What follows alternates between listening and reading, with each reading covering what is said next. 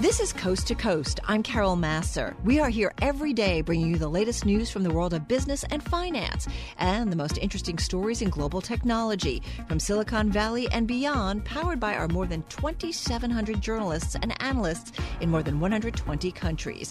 You can download Coast to Coast on iTunes, SoundCloud, or Bloomberg.com. You can also listen to our radio show weekdays at 2 p.m. Eastern only on Bloomberg Radio.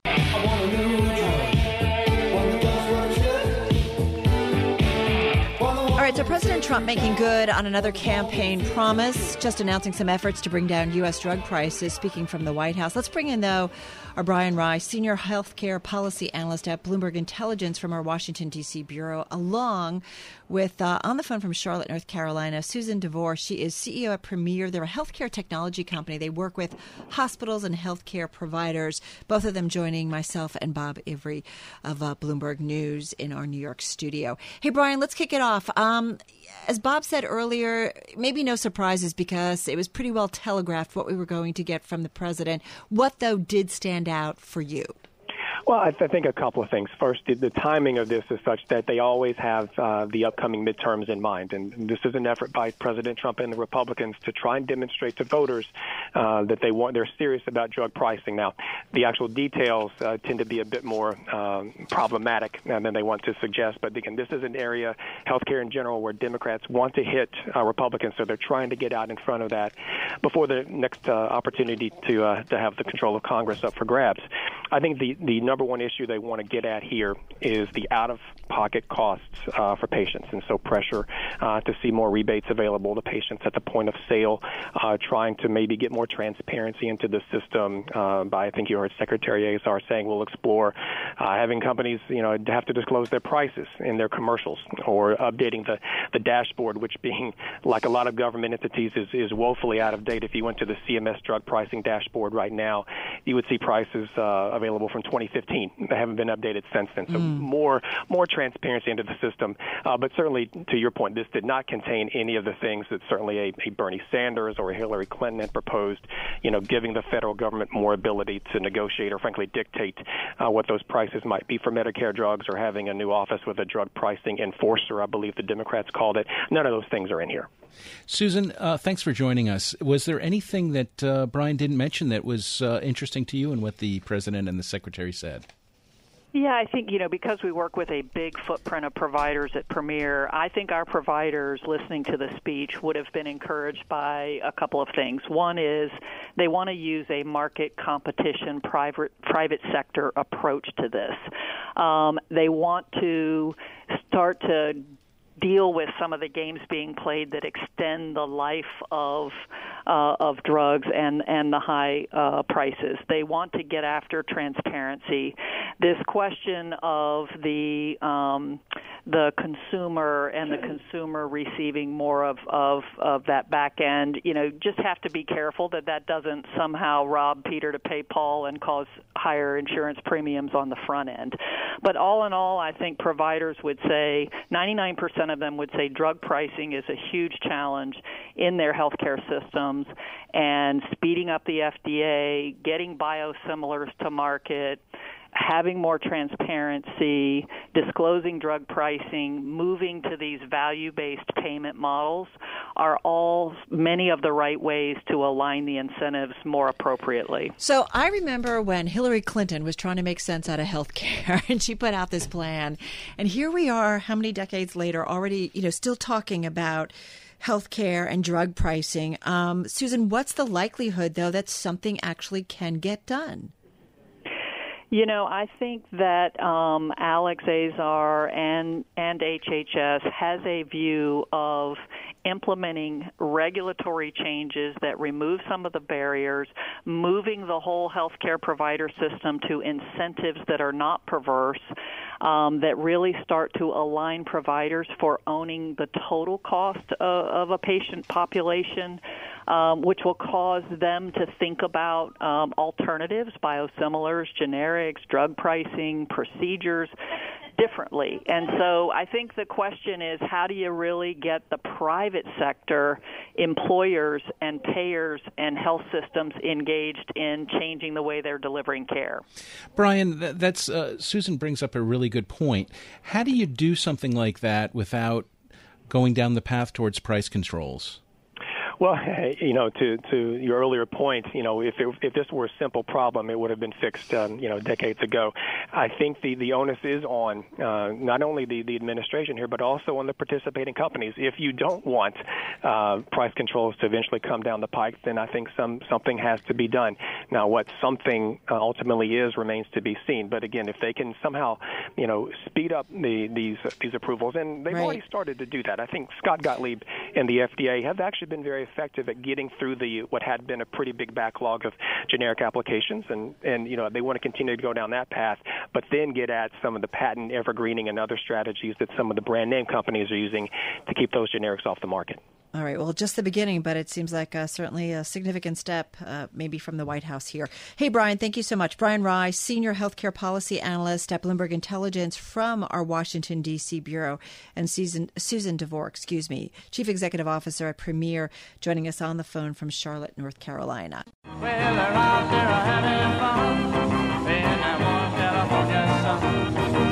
The next thing we're going to talk about is kind of weird. And uh, no surprise, it's about California. We have this billionaire cryptocurrency guy named Tim Draper, and he has this zany plan to cut the state into three smaller states.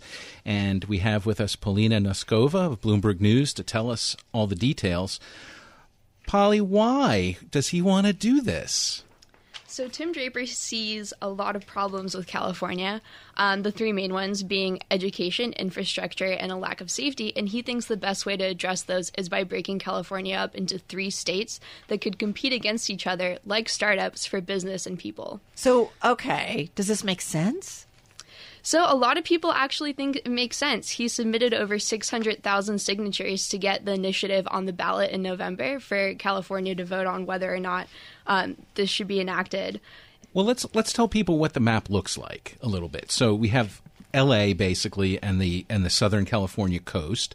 Then we have this kind of line that's going northwest uh, just south of the Bay Area and north to the Oregon border, and then basically the Central Valley and the high desert in, in Southern California as the three uh, the three new states, and they'd be called Northern California, Southern California, and of course LA would just be California. California. it's so, funny how that works out. and and he's done it. He's done it um, kind of equal population. Um, what, what would but what would be the differences? What what's what's the? I'm, I'm really curious into why you know he's he's broken it up like this.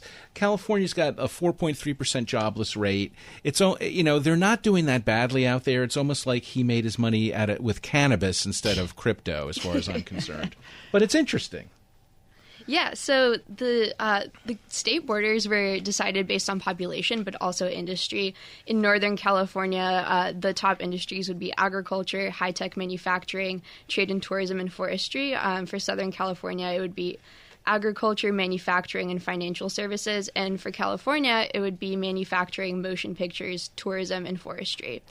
Um, and is so, it, is it a case of kind of sharing the wealth a little bit more? I just came from San Francisco.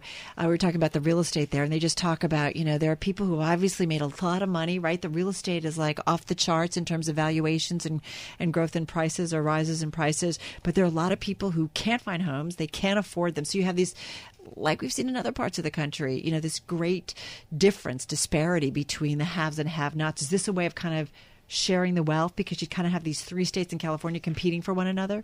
Yeah, and Draper's actually had some experience of that. He had a proposal a couple years ago to divide California into six states, and that got some flack because it would have created both the richest and the poorest state in the United States. So this time he's trying to spread the wealth around a little bit.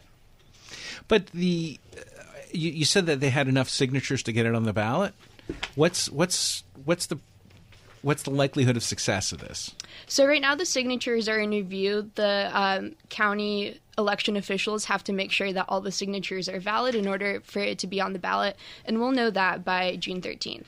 What's What's interesting though, Bob, is the rest of this story kind of looks into okay, here's what's going against him, which I love it. Right, you let let Draper make his case, and then you say, okay, the last time this happened was during the Civil War. We talk about go through it, right? You West make fi- Virginia. five good points about maybe why why it won't work.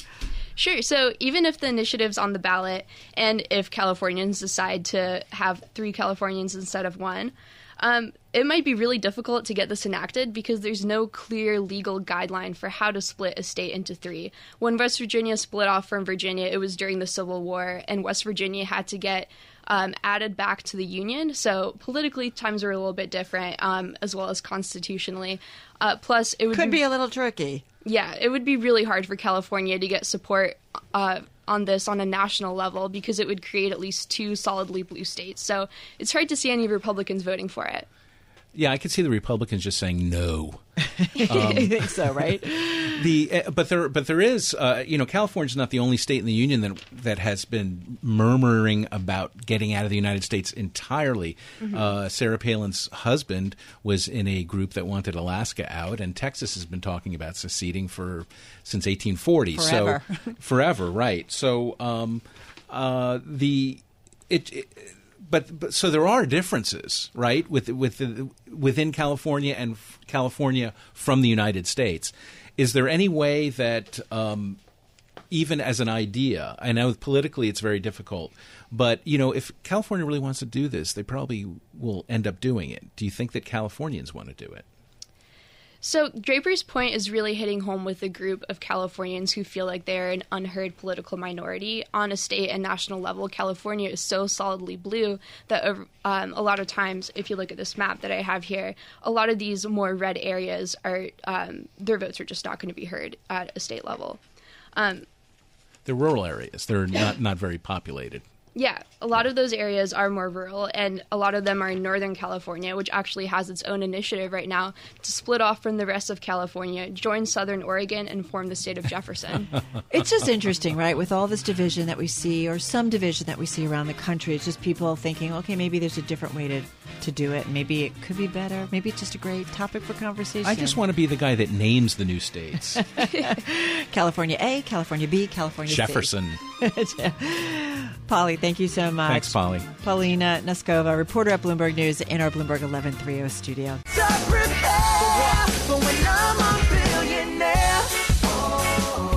Bloomberg Radio is welcoming in new billionaires. I mean, we don't have them here in the studio, but we are welcoming to them to the world. Maybe they you are do and the, you just don't know about well, it. I, Carol will have to look at your tax reform returns. Not happening. Uh, they are the founders of Robinhood and uh, Robinhood Markets Inc. to be exact, and we have Bloomberg reporter Julie Verhage here to tell us about them. Who are the new billionaires and why are they newly minted billionaires? Right. I wish we had new billionaires every day so we could play that intro song. That was amazing. Uh, so Baiju and Vlad are the two co-founders of this company. They are in their early 30s, and given the new funding round that they just recently closed, we looked at documents, did some math. We used a company called Equity EquityZen, which specializes in analyzing data like this. And given how much they own of the company, they are indeed billionaires on paper at this point. Of course, this is based on everything working out, valuations not going down afterwards, but as things stand now, as long as things keep going well as they seem to be so far, they are billionaires. They've done very well for themselves. And why are Baiju Bhatt and Vlad Tenev, did I say that right? You did. Uh, why are they billionaires? How do they get all this funding? Right. So this is a startup that they uh, the first trade was done in it four years ago. It's a trading platform. You know, typically people would go to a place like E Trade, Interactive Brokers, and you would pay a commission anywhere from like five dollars, ten dollars, etc. And they have done this for free. They've been making money other ways, ways that brokers also make money, sort of like selling order flow, um, interest on the money that customers hold in their accounts, other ways like that to make it so they have never charged commissions on any of the products on their platform. So I can trade stocks for nothing. Yes, it is zero. Like I have one share of Nike on there. I did not pay anything in trading fees for that share of Nike. How are they making money? Because we've had these guys on, and I can't remember. Is it that do they have a tiered though? Like, can you Yeah, up- so there's also and then Robinhood you start paying, right? Right. So based on how much you want to trade on margin, meaning like you don't mm-hmm. actually have ten thousand dollars, but you want to add to that by just sort of like borrowing the money, there are different levels of like subscription fees. So you can pay twenty dollars a month, forty dollars a month, whatever it may be, versus of uh, how much you actually want to have in the margin. That is a, a great portion of how they make their money. When they did their last round, they said that it was roughly fifty percent of people on there that were trading, I believe, uh, actually were Robinhood Gold customers. They did not, I didn't ask, but they also didn't update that in the latest round. I would be curious to see how many of the now 4 million users that they have on their platform that are, tra- the, not all of them are trading, but of those that are trading, what percent are actually, you know, paying that margin fee? Because Right. that makes a big difference. Exactly. And their valuation's gone from 1.3 billion to 6 billion this time around. It's a big jump. That's in, within one year. Kind of crazy. Um, I'm already looking into my crystal ball and seeing the IPO and them making a gob of money, but yet how long is it going to take? May, maybe nobody knows, but how long do you think it'll take for this company to make money? I mean, they have very big ambitions. I wouldn't be surprised. I know they're launching other products this year. I just don't know what they are. I wouldn't be surprised to see some sort of, you know, financial savings tool, a bank account, a credit card, other things. Their motto is anything that consumers are getting charged for a lot right now and there's this sort of arbitrage arbitrage trade in there for them to lower that and still make a little bit of money on it.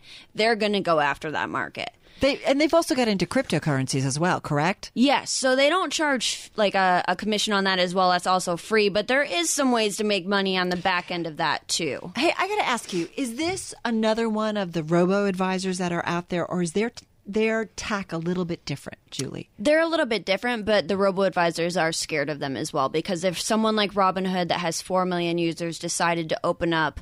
Uh, you know, an investment account like a, a robo advisor does, there'd be a lot of customers that would use it. They've had very good adoption from those early people that were just trading stocks on the mobile app. They've done options trading, crypto, as you mentioned, other products. Yeah. So the fact that consumers are very apt to just, you know what, I love my experience with this company so far. Why don't I just open up another thing with them? That is what scares other companies out there. And I think what's kind of telling about this story, and I like how you started up. You say it took decades for Wall Street titans, Jamie Dimon and Lloyd Blankfein, to become billionaires, and these guys did it in a Silicon Valley minute. You know, it is really impressive to see these folks who have started new platforms are getting a lot of users in the financial or fintech world um, very, very quickly. They're ramping up. But isn't it just is isn't their talent more in selling and PR than it is in maybe doing something that's revolutionary that's also going to make money? I will be one of the first to say they have done a phenomenal job in terms of PR and marketing. But I do think there's a lot of very smart people out there. They have phenomenal designers. The app is extremely easy to use and intuitive for the user base. Um, so as long as they keep doing things right and the products that they launch are adopted and liked as much as the ones that they have so far, I think they can keep going. That is just a big if, though. But investors are obviously betting that that will happen. What do we know about their typical uh, investor that's on the platform? Because they launched it, I think, on Apple or at the App Store, right? Yeah. I think initially. I'm just curious: is it typically a younger individual, or Right. One of the things they actually launched this year was trading on the website. When they came to me and like, "Oh, we're launching trading on our website," I was like, "Wait, you don't actually have that already? It's been massive mobile adoption." I mean, like they went straight to mobile? Yeah, it was just mobile at first, and for the first. It'd be Yeah. like three years then. People could only trade on their mobile phone. So they also benefited just from this rise of everyone just doing stuff on the thing that they hold in their pocket or purse, right? Pretty amazing, right? Yeah, It's amazing. And the other thing you have to keep in mind is they have more user brokerage accounts than E Trade has at this point. And Wait, E- say that again. they have more brokerage accounts than E Trade right now. Okay. And if you Imagine look if at the, they charged money for them. I know exactly. Even if it's just ninety nine cents, but the thing is, they'll never actually do that. Like I was pretty adamant. Like, would you ever charge even a tiny fee for this? And they're like, no, E we're Trade just never has a going to do it. seventeen billion dollar market cap. Yeah.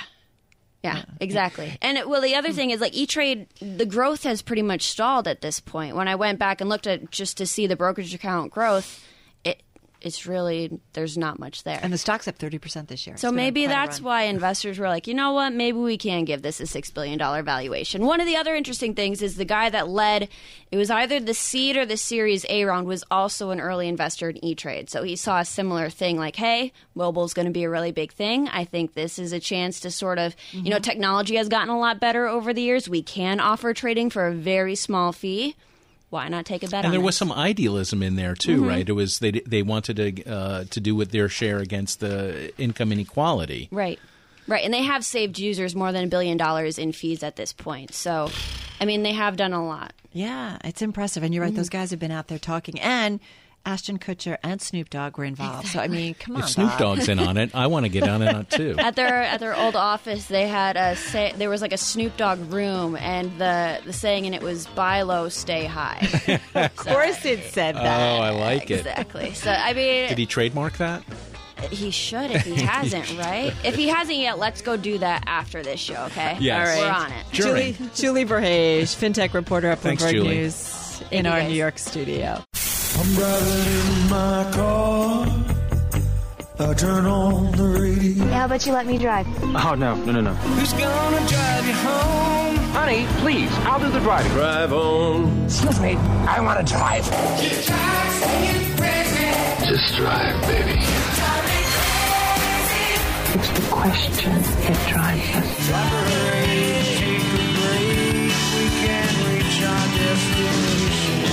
This is the drive to the close. That funky music will drive us till the dawn. On Bloomberg Radio. Our next guest, who's going to drive us home, is Ernesto Ramos. He is a portfolio manager for BMO Global Asset Management in Chicago with assets under management of $252 billion. Ernesto, uh, sum up the week for us. Well, it's been uh, back to the uh, the rally here this week. Uh, concerns uh, seem to be receding on uh, trade protectionism policies, and I think that's uh, largely what's uh, been driving these markets higher in in the in the, these last few days. Hey, so listen, it's interesting. Um, you guys, you run a, a, large cap value fund, also a large cap growth fund. You've been beating most of your peers over the past five years, just looking at uh, returns there. Um, in this market environment, lots of volatility. Traders like it, right? There's more opportunities to buy and sell at this point. Um, are you finding new opportunities? Maybe a name that you like, especially in the value space, um, that all of a sudden now looks attractive? Well, there's a lot of names uh, that look attractive in the value space, uh, given the differential in, in prices that you have to pay over growth stock, uh, uh under growth stocks. Uh, historically speaking, we're seeing growth uh, stocks trading at one of the highest spreads over value stocks, about five point five dollars per earnings more than value stocks, and that's as high as we've seen it in the last 12 years. So, for example, we're we're able to buy companies like uh, URI, United Rentals, which are doing fantastic. Just reported a couple of weeks ago, fantastic results, and they're only trading at 10 times earnings. Uh, and another one of our our, our, our top holdings in the value fund is Bank of America, which of course is trading very, very cheaply around also 10 times earnings. And they're in a very good spot given the uh, improving economy, accelerating economic growth, as well as uh, rising rates. So, um, so we, we there's plenty of opportunities and, and great stocks to buy in the value space.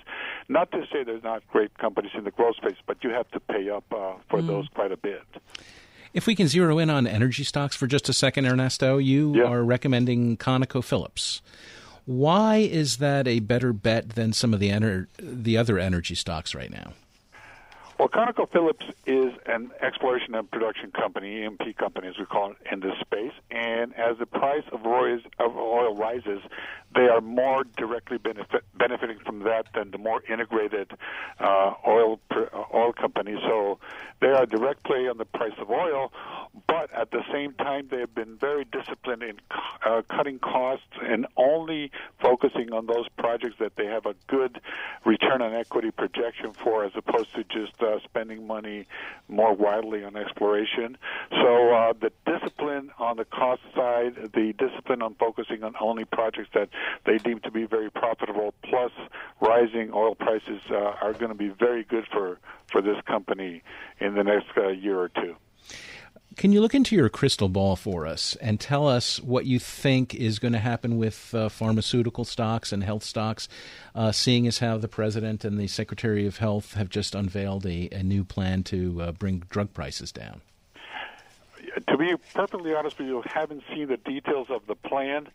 Uh, but just from a very long-term perspective, pharmaceutical stocks and healthcare stocks in general are a great place to be in our country. Uh, there's so many of them in the in the value space as well.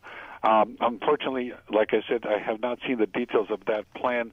Uh, so I can't really comment on, on, that. Fair enough, but you do own Pfizer, right? And and is it just a case of it's the demographic play, um, Ernesto, that you find interesting, and that well, more people getting old, more people need more drugs? yeah, that's the big picture argument for those. But I do have to say we have uh, our investment approach focuses on fundamentals meaning growth and quality, and making sure we're not overpaying for that.